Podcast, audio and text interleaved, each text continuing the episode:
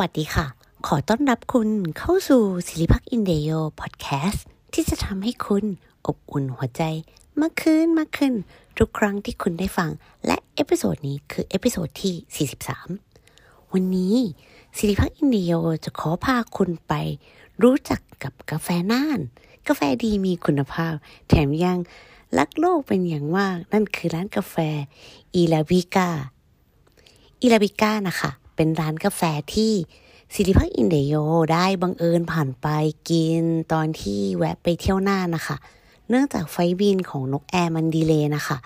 เราก็เลยมานั่งกินกันที่นี่อย่างหนักหน่วง แล้วก็พบว่า เฮ้ย ที่นี่เนี่ยเขาขายกาแฟที่เป็นรายการ signature ของร้านนะคะ ทุกรายการ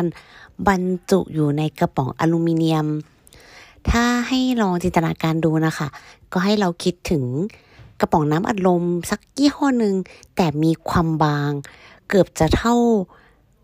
น้ำเปล่าที่เป็นกระป๋องที่เป็นขวดน้ำทิพย์นะคะ เพียงแต่มันไม่ได้เป็นพลาสติกแบบนั้น ตอนแรกนะคะ เราก็เข้าใจว่าเฮ้ยคงจะเป็นกิมมิคของร้านสินะ แต่จริง ๆ แล้วมันไม่ใช่ค่ะ มันเป็นเพราะว่าร้านนะคะ เขารับรู้ถึงภาวะ global warming แล้วก็เป็นเพราะว่าเราอะได้บังเอิญไปเจอกับเจ้าของร้านที่นั่น เขาก็บอกว่ากาแฟที่เอามาบรรจุกระป๋องแบบนี้ค่ะ แทนแก้วเนี่ย มันมีต้นทุนที่สูงขึ้นจากแก้วพลาสติกอยู่ที่ 5 บาทต่อหนึ่งกระป๋อง แต่เพื่อให้ภาวะ climate change ค่ะมันช้าลง ร้านก็เลยเลือกที่จะแบกต้นทุนตรงนี้เอาไว้เอง ฟลอยที่เขาซิลตรงปากกระป๋องนะคะ เราสามารถเอาหลอดดูดได้นะ แต่ว่าถ้าเกิดว่าเราไม่อยากจะใช้หลอดอะค่ะ ก็สามารถเปิดเพื่อที่จะดื่มได้โดยที่มันตรงฝากระป๋องอะค่ะ มันก็จะไม่บาดปากเราอย่างกระป๋องน้ำอัดลมแน่นอนสิริพักอินเดียเรามาแล้ว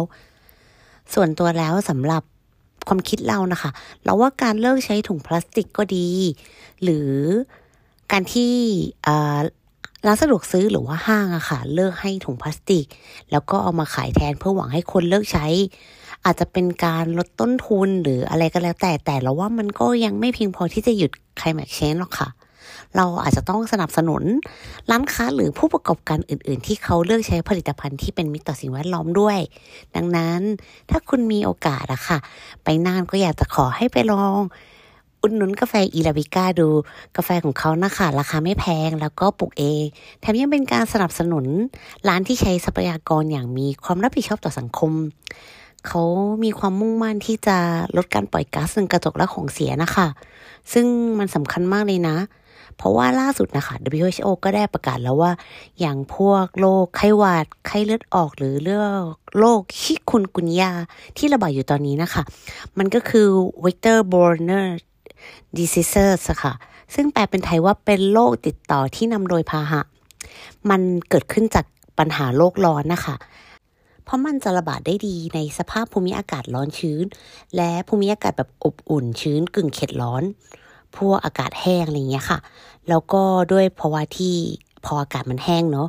ยุงอะค่ะ มันก็จะขาดน้ำพอมันขาดน้ำอะมันก็จะดูดเลือดบ่อยขึ้น มันก็เลยทำให้โรคพวกนี้ค่ะ มันแพร่กระจายมากกว่าปีก่อนๆเป็นอย่างมาก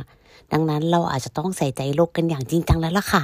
ดังนั้นสิริพักอินเดียก็ขอฝากไว้เรื่องเกี่ยวกับ climate change นะคะสำหรับใครที่เห็น องค์กรหรือว่าเห็นผู้ประกอบการอื่นๆนะคะ ที่เขาเลือกใช้ผลิตภัณฑ์อะไรที่มันเป็นแบบนี้เราก็อยากจะขอแนะนำว่า เอ้ย ลองไปสนับสนุนเขาดูนะ เพราะว่ามันก็เป็นการดีต่อเราในระยะยาวนะคะสำหรับวันนี้ Siripak Indaeyo ก็จะขอลาคุณไปก่อน แล้วพบกันใหม่ใน episode หน้า สวัสดีค่ะ